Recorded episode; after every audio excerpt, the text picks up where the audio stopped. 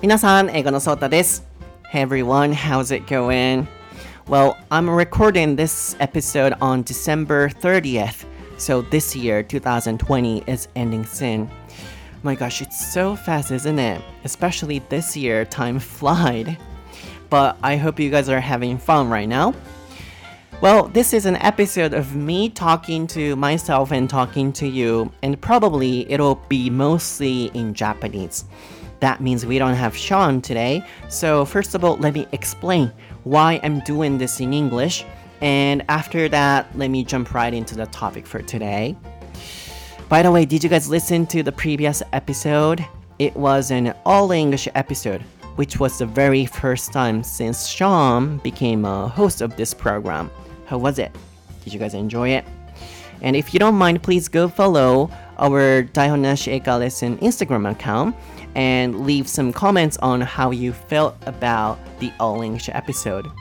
And if you listened to the episode, you guys know that I was not there. I was absent from the previous episode. Yeah, that's because I've been social distancing. And of course, I'm not infected, so no worries. I'm completely fine. But I'm, you know, trying to be safe and I'm, you know, all the time social distancing. That's why I was not there. And instead of that, Sean was doing the All English episode, and it was going to be the last episode of this year, 2020. But, you know, I wasn't satisfied with myself because I was not there and I couldn't say thank you or, you know, things to say to you. So I was kind of regretting. Yeah, that's why I decided to do this single episode by myself. And let me say a big thank you to you guys. And now I'll speak Japanese. So if you're Japanese, please relax and enjoy this episode. And if you're not Japanese, because these days we have new fans who are listening to this program for their Japanese study. So if you're not Japanese, sometimes it might be hard to understand this, but I hope this will be your Japanese study. Okay?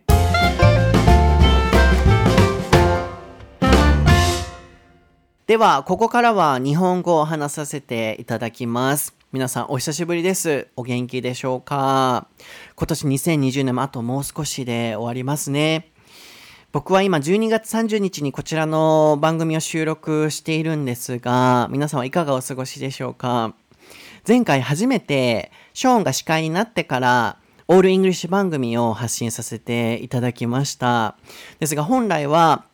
あちらが今年最後のエピソードの予定だったので、僕自身もいつも通り収録に参加して、ショーンと2人で収録して番組をお届けする予定だったんですね。ですが、最近またコロナが大変な状況になってきて、僕は日々、公の場で情報配信をさせていただく身として、まあ、公に発信している部分はもちろんですが、してない部分でも、日々行動に気をつけて、今すべき行動というものを取るように細心の注意を払っています。まあ、今年を振り返った上で、一時期少しコロナが落ち着いて、外に出てもいい状況もあったと思うんですけど、まあ、個人的に今はいろいろな報道をテレビで拝見して、医療現場の方々が未だ医療の最前線で戦われていたり、まあ、医師の方々が今はなるべく外に出ないでくれと、えー、医療現場が逼迫している状態だというメッセージを発信されている報道も見て、まあ、今は外になるべく出ない方がいいなという判断をさせていただきまして、前回の番組は欠席をさせていただきました。あ、あるいは仕事柄、いろいろな職種の方々と、あの、お仕事をさせていただくので、今も医療の現場で戦われている方であったり、いろいろなコメントを拝見することもあるので、今はまあ、お手本になるべく、なるべく外に出ない方がいいなとも思ったので、番組を欠席したんですが、まあ、その代わり、オールイングリッシュエピソードを発信させていただいて、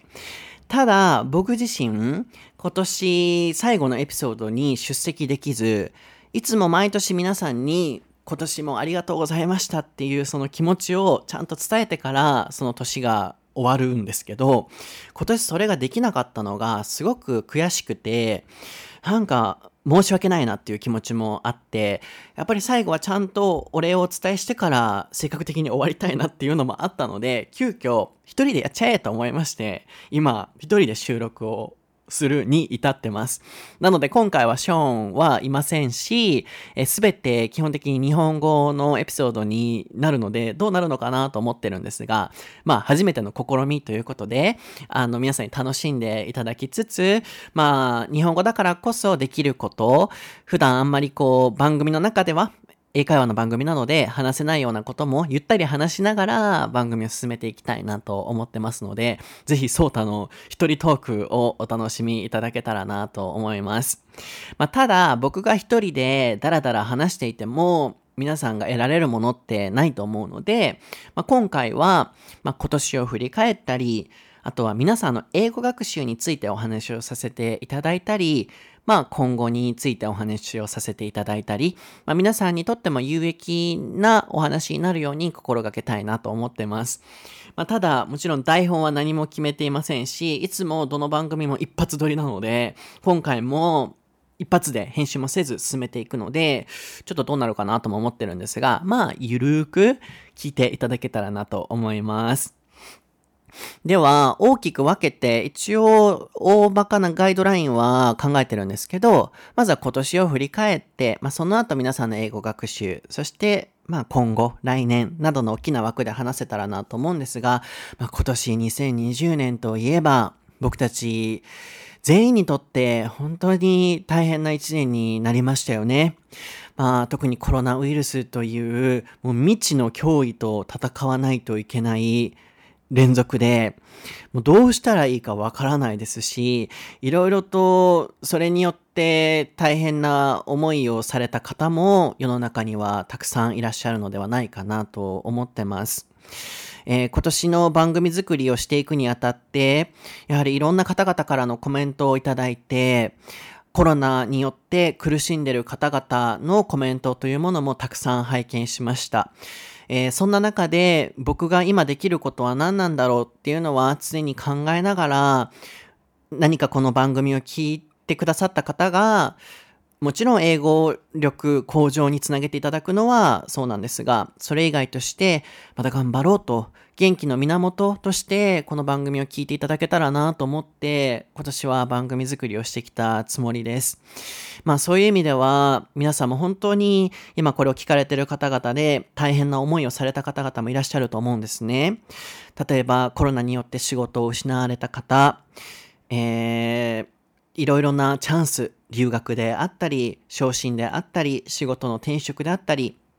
いろいろなチャンスを失ってしまわれた方もいらっしゃると思います。あるいは、先日、インスタグラム英語のソータの方でもシェアさせていただきましたが、コロナに感染しましたと、そういうコメントも届いていましたので、えー、コロナによって、まあ、症状として苦しまれた方もいらっしゃるんじゃないかなと思います。あるいは冒頭にも述べた医療現場で日々戦わないといけない方々、あるいは僕も含め全国民が、まあそのストレス、ステイホームであったり、いろいろと制約がある中でストレスをの中過ごさないといけなかったり、本当に大変なことがあった一年だったと思うんですよね。まあ、ですが、この番組を通して皆さんがちょっとでも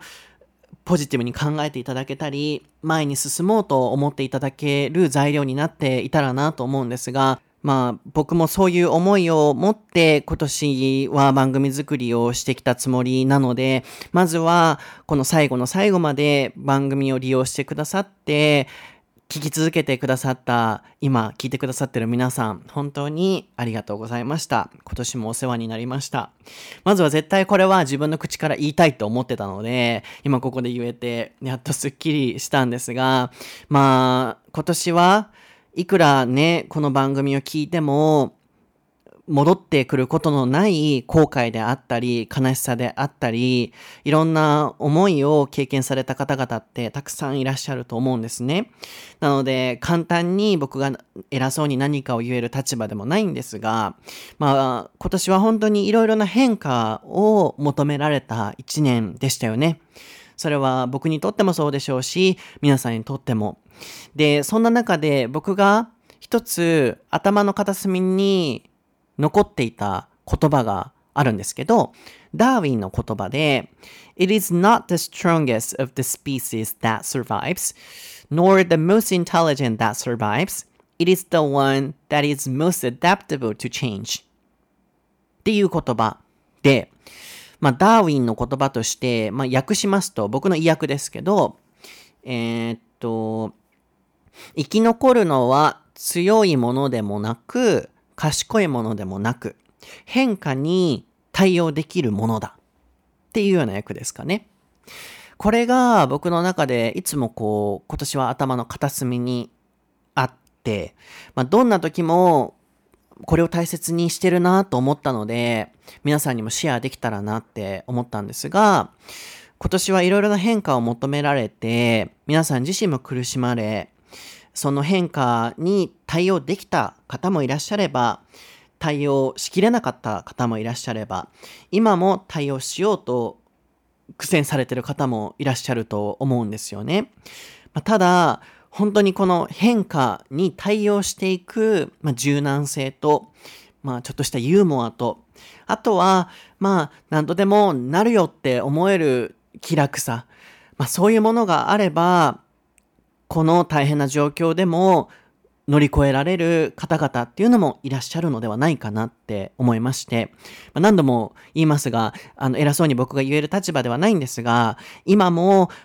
何か大変な状況で苦しまれてる方ももしいらっしゃったらと思って、まあ、この言葉が何かヒントになって、うん、こう捨てたくないものって誰しもあると思うんですけど、まあ、ちょっと柔軟に考えて変化に対応していく。っていうのを心がけると、もしかしたらその苦難っていうものが乗り越えられる可能性もあるのではないかなって思いました。まあ、そういう意味では、この番組にとっても変化というものがありましたよね。ずっとお聞きくださってる方はご存知だと思いますが、えー、10月1日でこの番組も今年4周年を迎えまして、えー、まあ、ね、長い年月の間番組配信をさせていただいてるんですけれども、今年、まあその4年の中の3年半、一緒に番組作りをしてきたネイトという存在が、まあコロナをきっかけにいなくなってしまって、大きな変化があったと思います。で、僕がこの番組作りをしていく上でとても大切にしていることが、まあいい意味で皆さんを巻き込む。で、本当に皆さんをなるべく自分ができる範囲内ではありますが、大切にさせていただいて、一緒にこう何かを乗り越えたり、一緒にこう成長していけたり、一緒に番組を作っていけたりしたらいいなと思って、この4年間やってきたつもりなので、うーん、皆さんにとっても、このネイトがいなくなるっていうのは、大変な経験だったと思うんですよね。そこの変化にも対応していかないといけなかったですよね。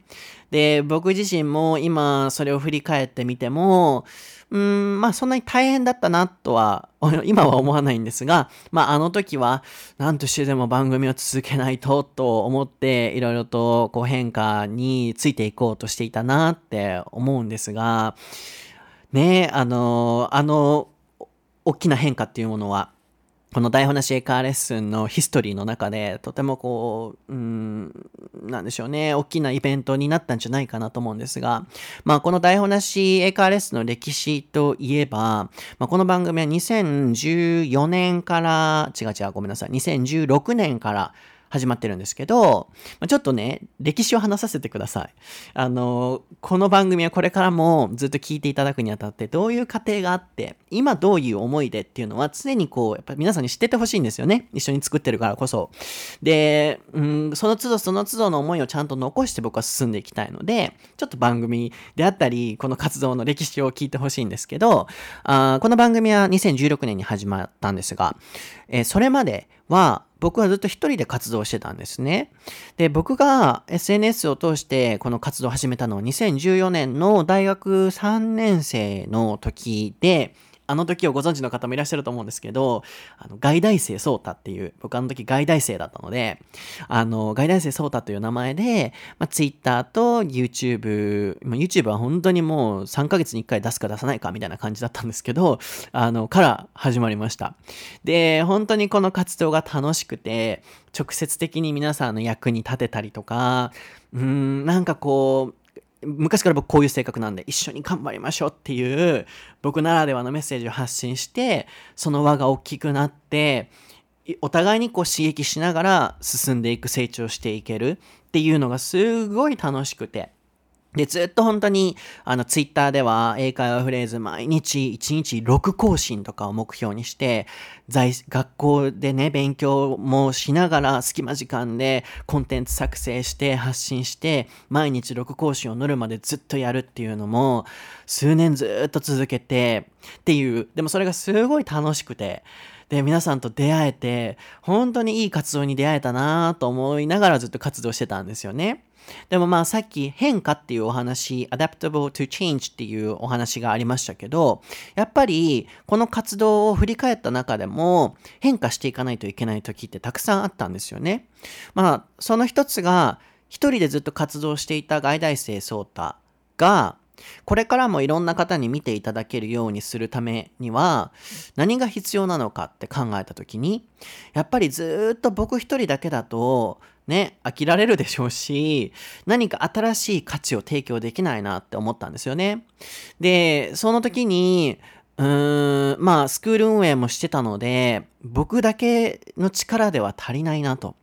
やっぱり僕はネイティブではないので、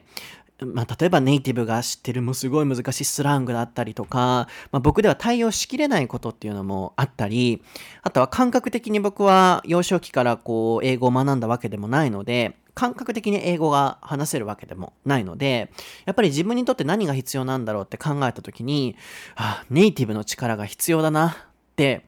2016年ぐらいですよね。の時考えてたんですよね。活動始めて2年後ぐらいの時に。まあ、そんな時に、本当に偶然なんですけど、ずっと SNS を見てくれてたネイトから、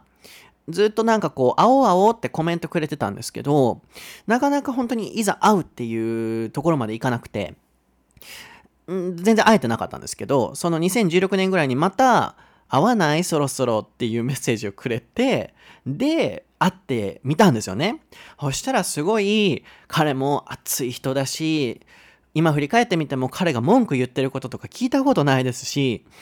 すれ違いもなかったし、僕と価値観もすごい似てて、自分を犠牲にしてでも人のために頑張れる人だったんですよね。それがこう初めて会った時にも感じて、なんか一緒に作りたいよねっていう話になって、で、ネイトはもともと一人でポッドキャストもやってたので、ポッドキャストやらないっていう話になって、まあ彼は彼で無料で人がこう英語学習できる環境をもっと日本で作りたいとか。で、僕もやっぱりこういろんな価値を提供したい。英語学習のこと発信したい。で、まあ絶対頑張ってたらいろいろうまくいくっていうメッセージも発信したい。留学しなくても英語を話せるっていうのを発信したいっていういろんなその思いが合致して、この番組が始まったわけなんですよね。まあ、そこで、その adaptable to change っていうことですけど、まあ、一つ目のまあ変化があったわけですよ。僕のこの活動の中で。で、まあ、番組が始まりましたと。で、がん番組が始まってこう頑張って発信していても、やっぱり、いろんなコメントをいただいたりとか、その過程の中でも変化していかないといけないなって思った瞬間っていうのはたくさんありました。で、僕の性格ご存知だと思うんですけど、どんなコメントも全部自分の力に変えて、えー、プラスに変えさせていただく性格なので、全部のコメントとかを吸収して、ここまでも変化をしてやってきたなって思ってます。なので、まあ、なんでこのお話をしてるのかっていうと、やっぱり僕たちって変化が必要だと思うんですよね。何かを長く続けていくため、あるいは長く生き残っていくためには。まあそういう意味で、もちろん今年のコロナの影響っていうのは本当に多大で、苦しい思いをされてる方ももちろんいらっしゃるとは思うんですが、僕自身もね、ネイトがいなくなるとか、いろいろ大変なこともありましたけど、その中でどう変化して前に進んでいくのかっていうのを考えないといけないのが、まあ、人間の宿命と言いますか、生き残るための、手段なんじゃないかなと。まあ、それがコロナによって強制的に全国民に与えられてるっていう状況なのかなと僕は振り返ってみて思うので、まあ、今何が言いたいのかというと、まあ、その自分が英語のソータという活動をしていく中で、あるいはこの番組を作っていく中で、あるいはネイトがいなくなるっていう中で、いろんな変化を経験した上で、皆さんにお伝えできることっていうのは、やっぱりそうやって変化をしながら前に進んでいかないといけない。まあ、そういうのを僕自身も今年いろいろとある意味再確認できた年だなと思ったので、今この状況の中で何か変化しきれてない方々とか苦しまれてる方もしいらっしゃったら少しでもこの言葉がヒントになって前に進んでいけたらな一緒に僕も変化していくので。って今思ったのでこのお話を入れさせていただきました。まあそういう意味でね本当にこう常に変化変化変化の中でこういろいろとやっていかないといけなかったんですけどまあその一つの変化として今年はショーンが新たなあの、メンバーに入ってくれてでまあイギリス英語っていうねこう新しい何か価値観をまた提供できればと思ってこう切り替えさせていただいたんですけどど、まあ、そういう意味で僕自身もいつもこう注意しているのが、何かユーモアを持ってクリエイティブに状況を乗り越えていこう。で、そこにちょっとこう気楽に、まあなんとかなるよねって思いながらやっていこうっていう思いを持って、あの番組作りをしてます。で、この番組をたくさんの方々が今聞いてくださってる理由っていろいろあると思うんですけど、その一つに自分の姿とか考えをこの番組に投影して共感しながら聞けるからっていうところもあると思うんですよね。もちろん僕も英会話の情報を発信する番組だからと思ってるので絶対に英語は絡めるようにはしてますけれどもただの英会話番組なんて世の中いっぱいありますし、僕がこの番組始めた時も英会話の番組なんてたくさんありますし、ありましたし、うーん、たくさんあると思うんですよね、今も。でも、やっぱりこの番組ならではの特徴として、パーソナルな僕たちのこう経験談が入ったりとか、ね、僕もこういう臭いこと言う人間ですから、何かこう言葉をね、一緒に頑張りましょうとかっていうのを言う。で、僕もこういう経験が昔あってっていうのを言う。そこに多分皆さんが、自分もそうだとか、今その状況にいるとか、昔そうだったなっていう、何かこう共通点というものがあって、そこで結びついてくださるからこそ、この番組を聞いていただけてるっていうのもあると思うんですよね。まあ、そういう意味で、今年の番組を全部振り返っていただいた上でも、僕自身もネイトがいなくなって、どうしようってなってる状況の中で、まあ、変化に対応していく。まあ、ああいう、こう、このポッドキャスト作りの歴史の中から皆さんも私も頑張ろう、前に進んでいこうって今年思っていただけていたら嬉しいなと思いますし、今もその変化の中でいろいろと僕も前に進もうとしているので、とにかく言いたいことは、あの、今これを聞かれてる方、一緒にこう、この番組などをヒントにしながら僕も頑張るので、お互いに頑張っていきましょう。そしてこれからもお互いに頑張り続けていきましょう。っていうのをまずは言いたかったです。まあそういう意味で、あの、ショーンがね、こう新たに入ってきてくれて、また新しい変化がありましたよね。そこから番組をしてくださった方々もいらっしゃると思うんですが、まあもう少しこうね、あの、深いお話に行くと、うん、僕の思いとかは知っててほしいので、やっぱり、こう、ショーンが番組に入ってきてくれて、うん、やっぱりネイトと同じ形ではできなくて、で、僕とネイトはね、二人で始めた番組なので、うん、どんだけ時間かかってでも収録もね、こう打ち合わせしてこうしてこうしてってどんだけかかってでも自分たちがやりたいと思ってやったことだったので全然良かったですしもう夜中だろうが早朝だろうが年末年始だろうが祭日だろうが集まって収録してなんか駆け抜けた3年半だったなと思うんですけど、まあ、やっぱりショーンとやっていく上では彼、ネイトと同じようにそれを強いることはできないですよね。で、やっぱり最初はショーンもあの無償でやりたいって思って入ってきてくれたんですけど、やっぱりこう続けていく上で、やっぱりそれはしんどそうだなっていうのがあって、なので今はショーンは、まあ、仕事としてこの番組作りに関わってくれていて、まあ初回のそのエピソードから僕から出演費っていうものを毎回支払って、あの、この番組作りを毎週届けてます。頑張ってます。まあそういう意味で、うん、また別の変化として、ネイトとショーンとの形はいろいろと違うんですけれども、まあだからこそ、うん、その皆さんもご存知のように、ポッドキャストはどんだけ発信しても収益は出ないので、どうやって、まあその出演費もそうですし、ポッドキャスト発信するのにもお金がかかるので、どうやってこの運営費を出そうって日々考えてる中で、うん、いろんなまあ案もあって、ショーンは、まあショーンもこうやってもうちょっとライブ配信したらとか、あるいは有料の作ったらとか提案してくれたりとか、うん、皆さんからもお金払いますよとか、ネイトがいなくなった後からいろんな変化に対して皆さんからのコメントもいただいてたんですけど、やっぱりなんか、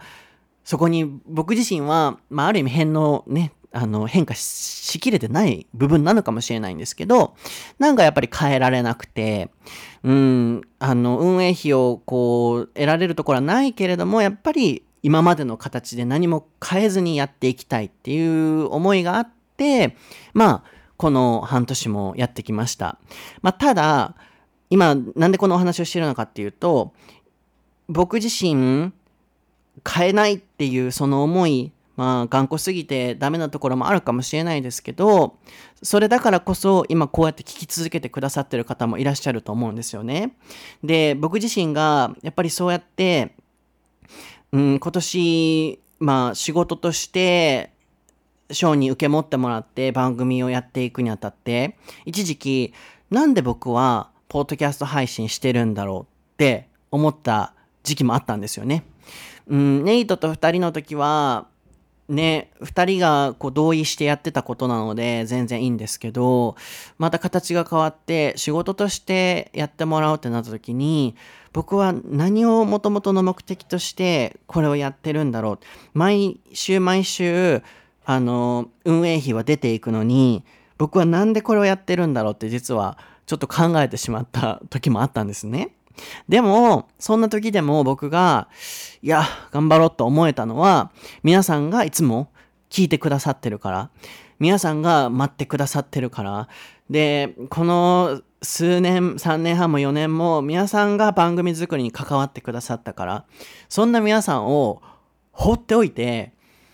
ポンってやめることなんてできないじゃんっていうのを、やっぱり自分に言い聞かせて、収録をこう続けていく中で、あ、やっぱりやる意味ってあるし、元々の原点である留学しなくても英語を話せるとか、僕のその思いを知って、いろんな方が自分も頑張ろうって思ってもらうっていう、特にそこがまコロナの状況の中で、いろいろと合致して、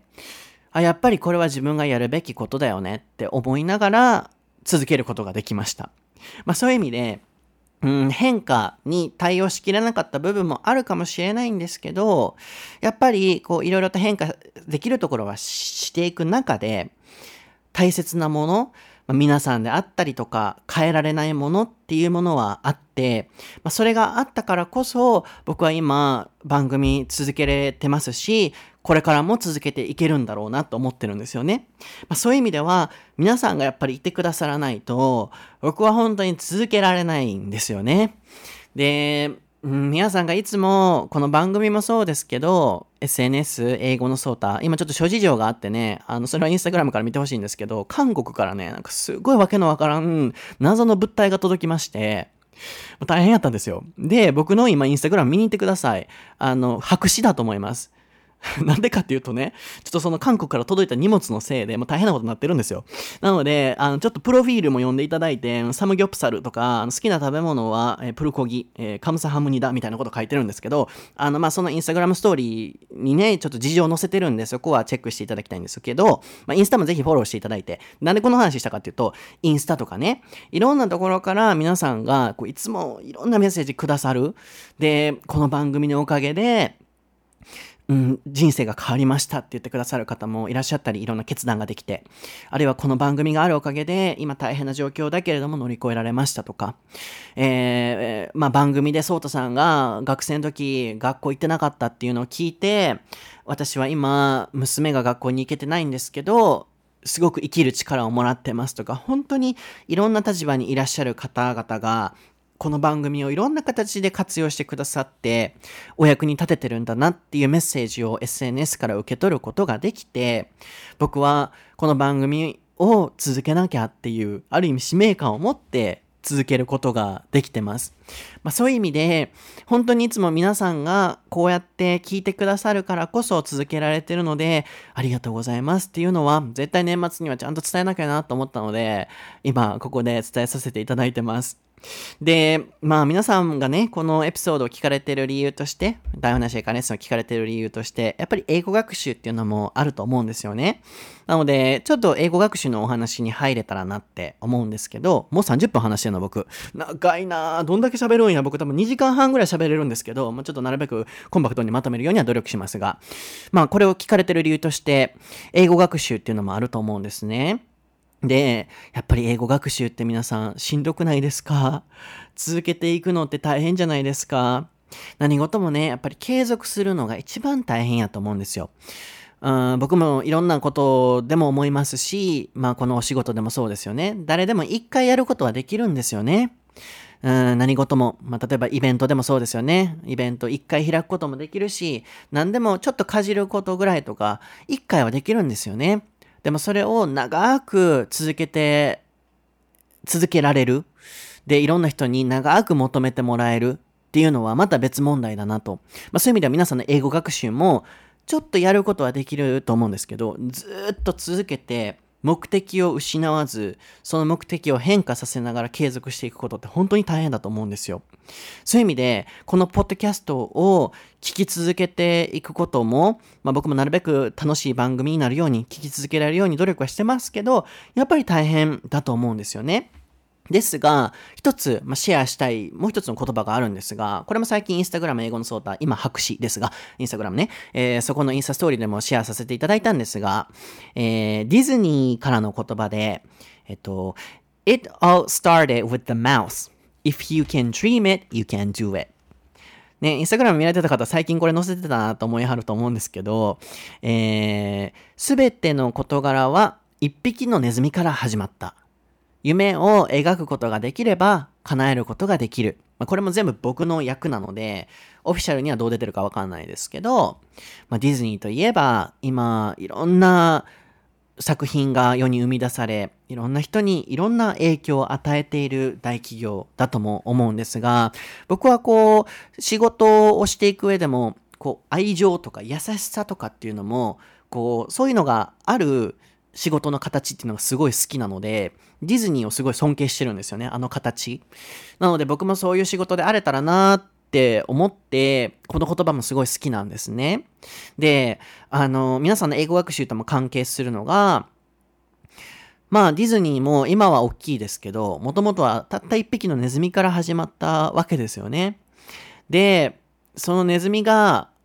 一生懸命チーズを集めて、あ、違う、間違えた。えー、そのネズミが、まあ、ずっとこう、あの手この手を使って、こう継続してね、その、まあ、ウォルト・ディズニーさんがいろいろとこう続けていったことによって、今のこのディズニーっていうのはあるわけで、まあ、僕がなんでこの言葉好きなのかっていうと、何事も一瞬で得られるものってないよなって思うんですよね。英語学習もそうですよね。なので皆さんもこう英語学習をしていく上で、なかなか結果出えへんなって思われることたくさんあると思います。で、特にリスニング、僕もリスニング一番苦戦したタイプなので、なかなか結果出づらいですよね。綺麗にやっぱ聞き取るっていうのは難しいですよね。僕も本業のワンウェイでリスニングレッスンっていうのがあって、あの、難しい、めちゃくちゃ早い、あのー、音声聞いてもらって、全部タイピングしてもらってっていう、あの、レッスンがあるんですけど、やっぱりこう、 TOEIC 800レベルの方々とかでも、一言一句綺麗に聞き取るのってやっぱり苦戦されてて、難しいものだと思うんですよね。で、皆さんもそうだと思います。リスニングだけじゃなくスピーキングも、あるいは覚えた単語が使えるようになるのも、とにかく時間がかかるものだと思うんですよね。ですが、誰しも最初は完璧じゃなかったんですよ。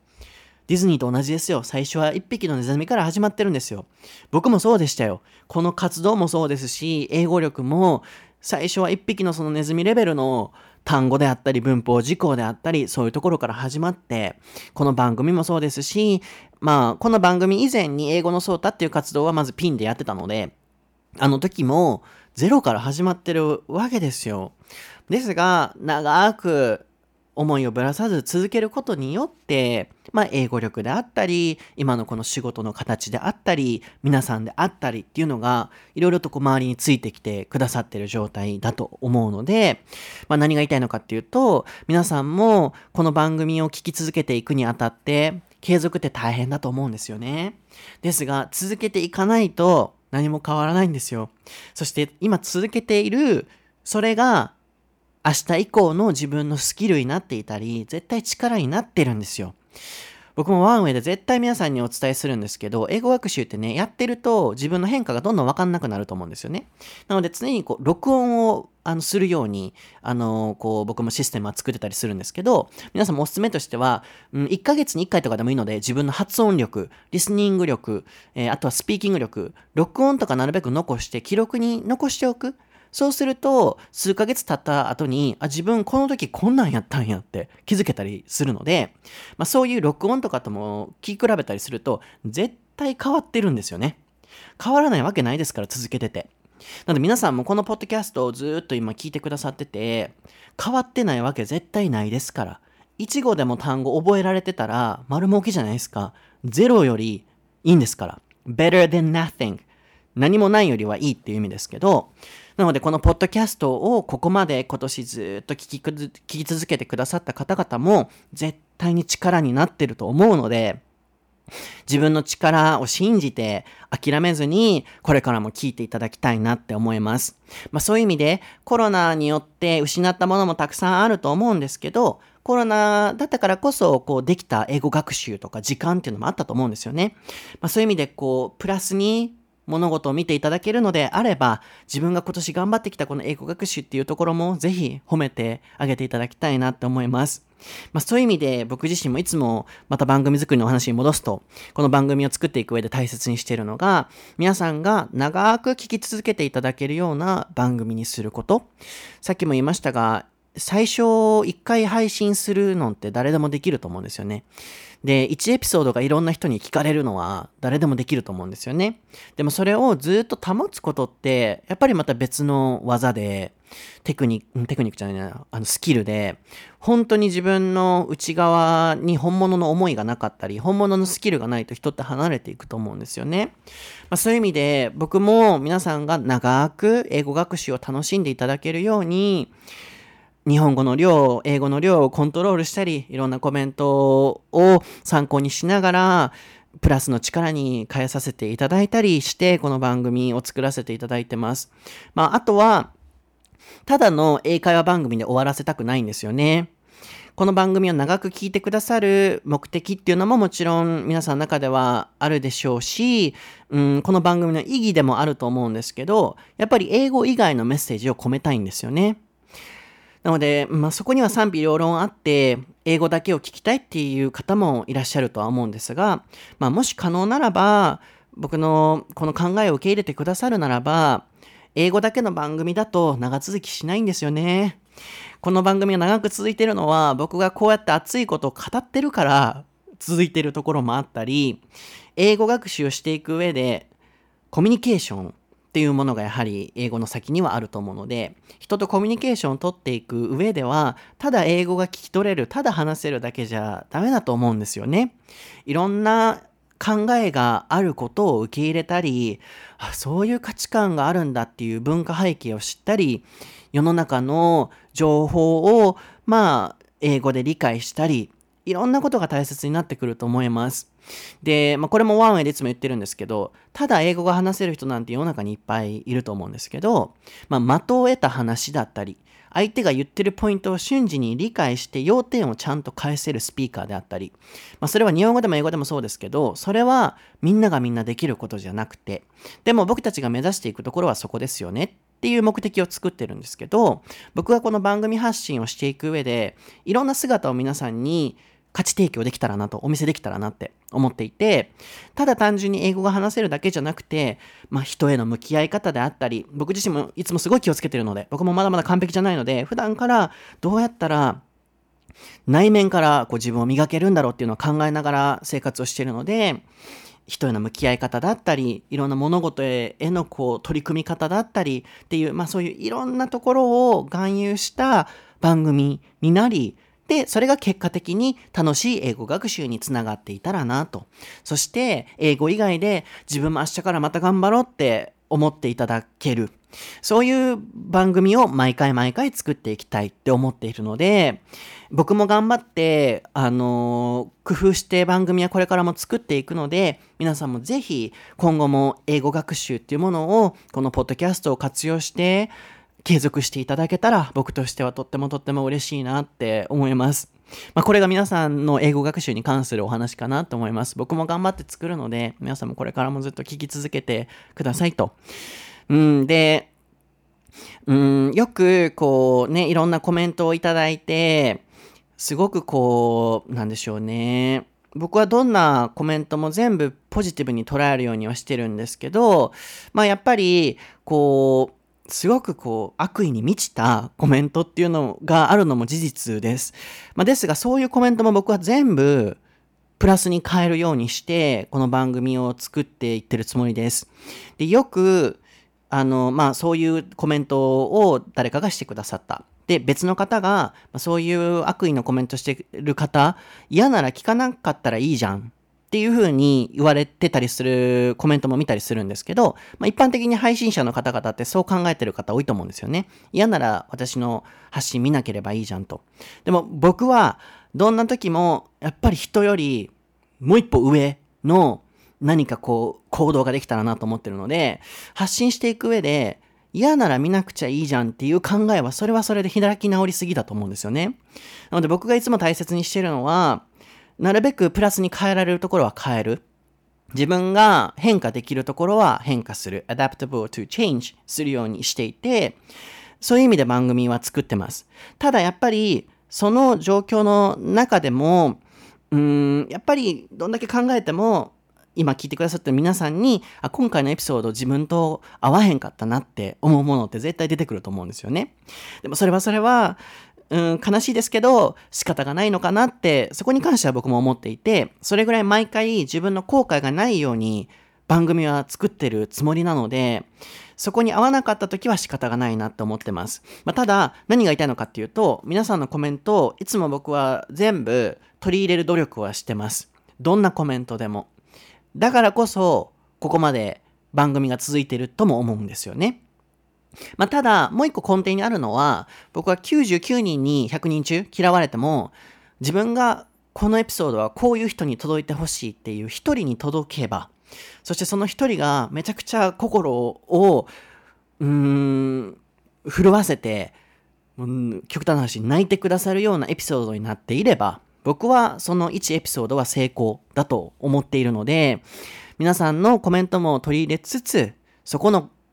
届く人に届く、届けるっていう根底はぶらさず番組作りはしているので、これからも長く聞いてくださいねってお伝えしたんですけど、長く聞いていただく上で、そこは知っておいていただきたいなって思ってます。まあそういう意味で僕もこれから頑張っていくので、皆さんもずっと聞いていただけたら嬉しいなって思います。これが皆さんの英語学習に関することですね。長いね。43分。僕全然一人で喋れますよ。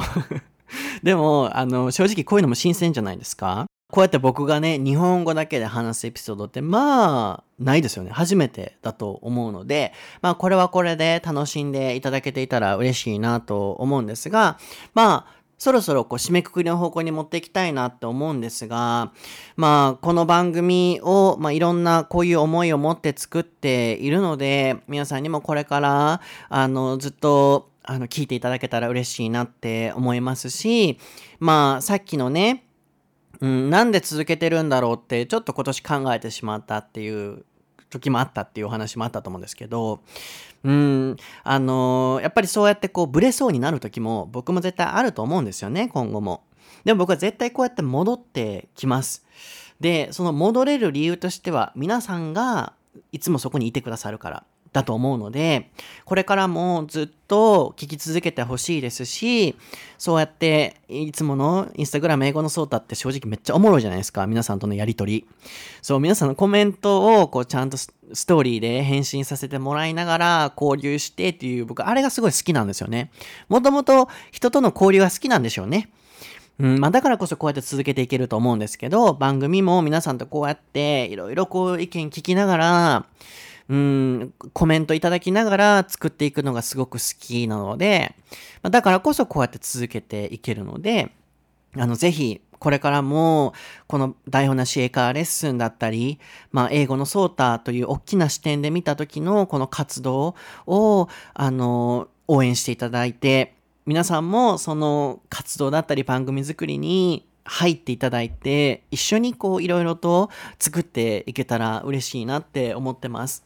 で、まあその過程の中で、ネイトであったり、ショーンであったり、あるいはあのうちのスタッフがこう何名か皆さんと今後お会いすることもあったりすると思うんですけど、その僕といつも一緒にこう動いてくれているあのメンバーもこうサポートしていただいて、こう、うん、彼らも大切に扱っていただけたら嬉しいなって思ってます。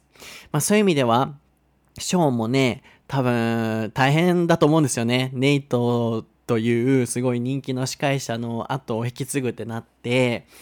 ショーンってすごい繊細なので、あのー、今振り返ってみると、こう、なんでしょうね。僕とかネイトとかって結構ほんのほほんとしてるところもあったり、こう、take it easy っていう感じで、あんまりこう、落ち込んだりとか、全然しないタイプで、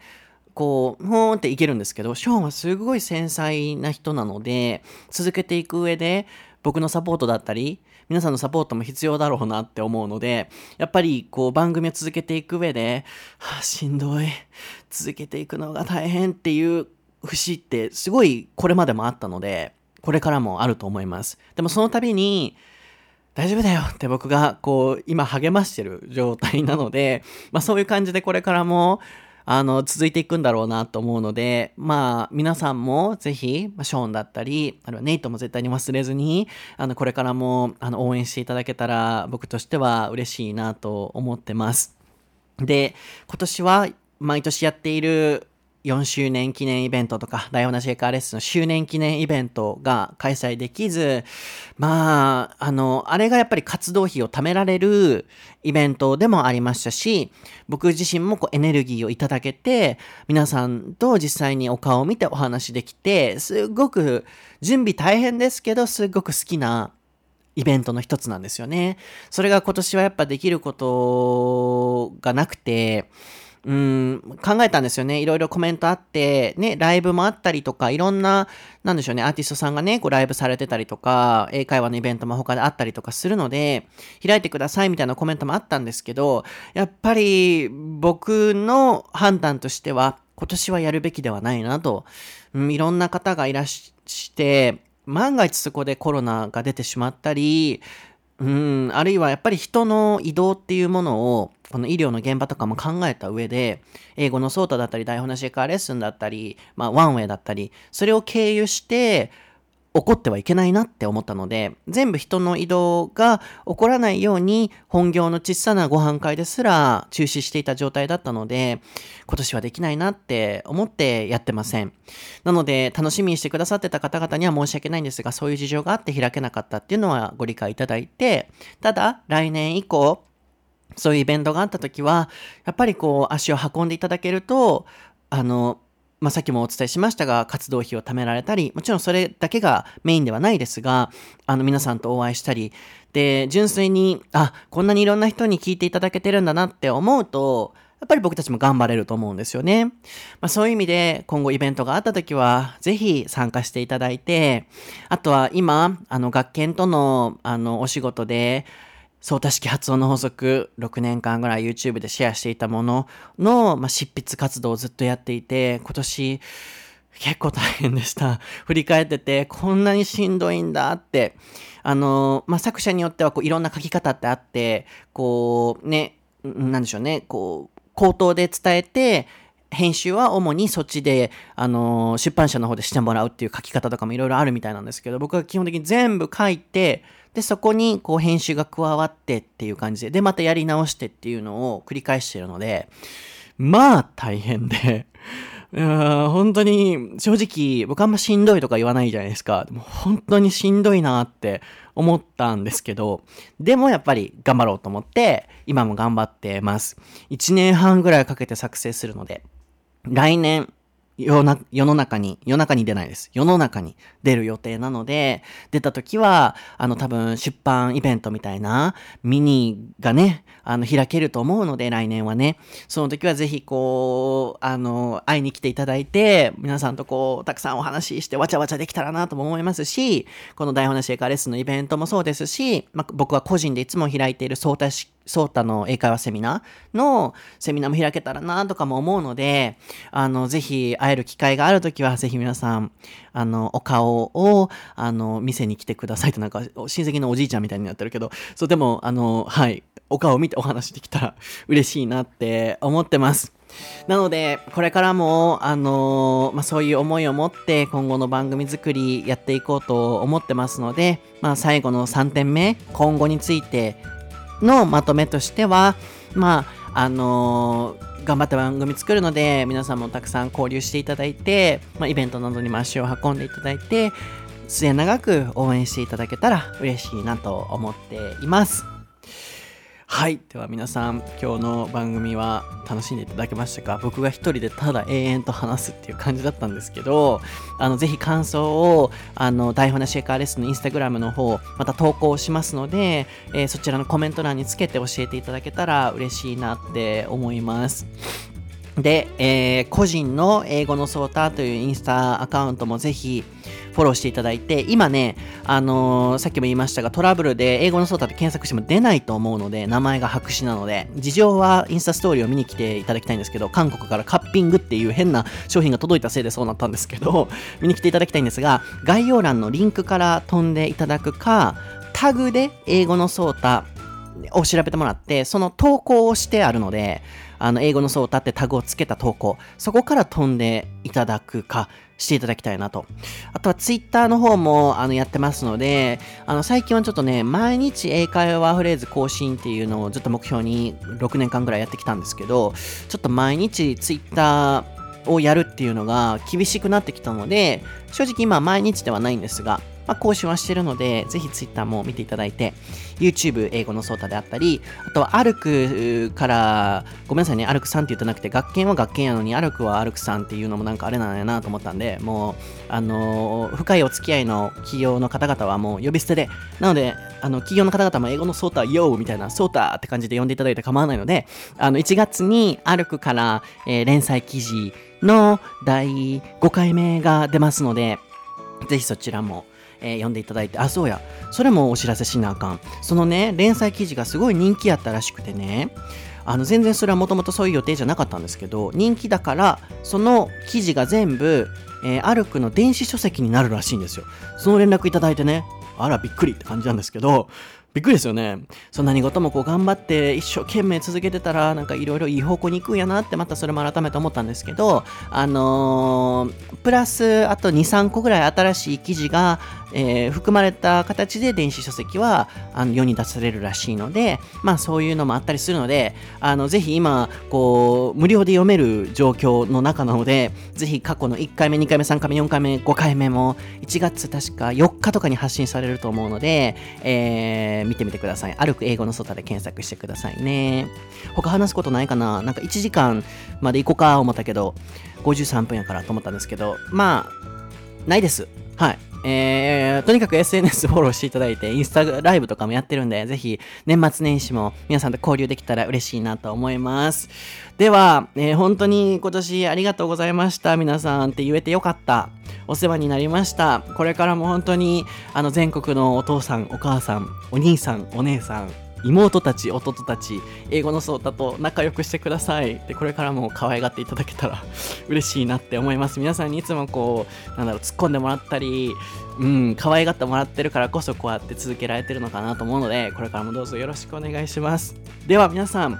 まだまだコロナが大変な状況ではありますがお体には気をつけていただいてお体ご自愛いただいて良いお年をお迎えくださいそして今年は大変な1年ではありましたが皆さんや皆さんのご家族やご友人やそして世界中が幸せであったり、まあ、希望でたくさん満ちた1年になると嬉しいなと思いますのでそちらを一緒に願いながら良いお年を皆さんお迎えください。そして今もなお医療の現場でコロナの環境下で戦ってくださってる皆さん本当にありがとうございます。僕としても、えー、今自分ができること、えー、医療の皆さんのご迷惑にならないよう努めていきたいなと思っていますしだからこそ今こうやって発信もさせて述べさせていただいているので今これを聞いてくださってる方も何か影響を受けて行動してくださってる方もいらっしゃると思いますのであのいつも全力で戦ってくださりありがとうございます、えー、皆さんもお体にはお気をつけて、えー、素敵なお年をお迎えいただけたらなと思いますでは皆さんまた来年のエピソードでお会いしましょう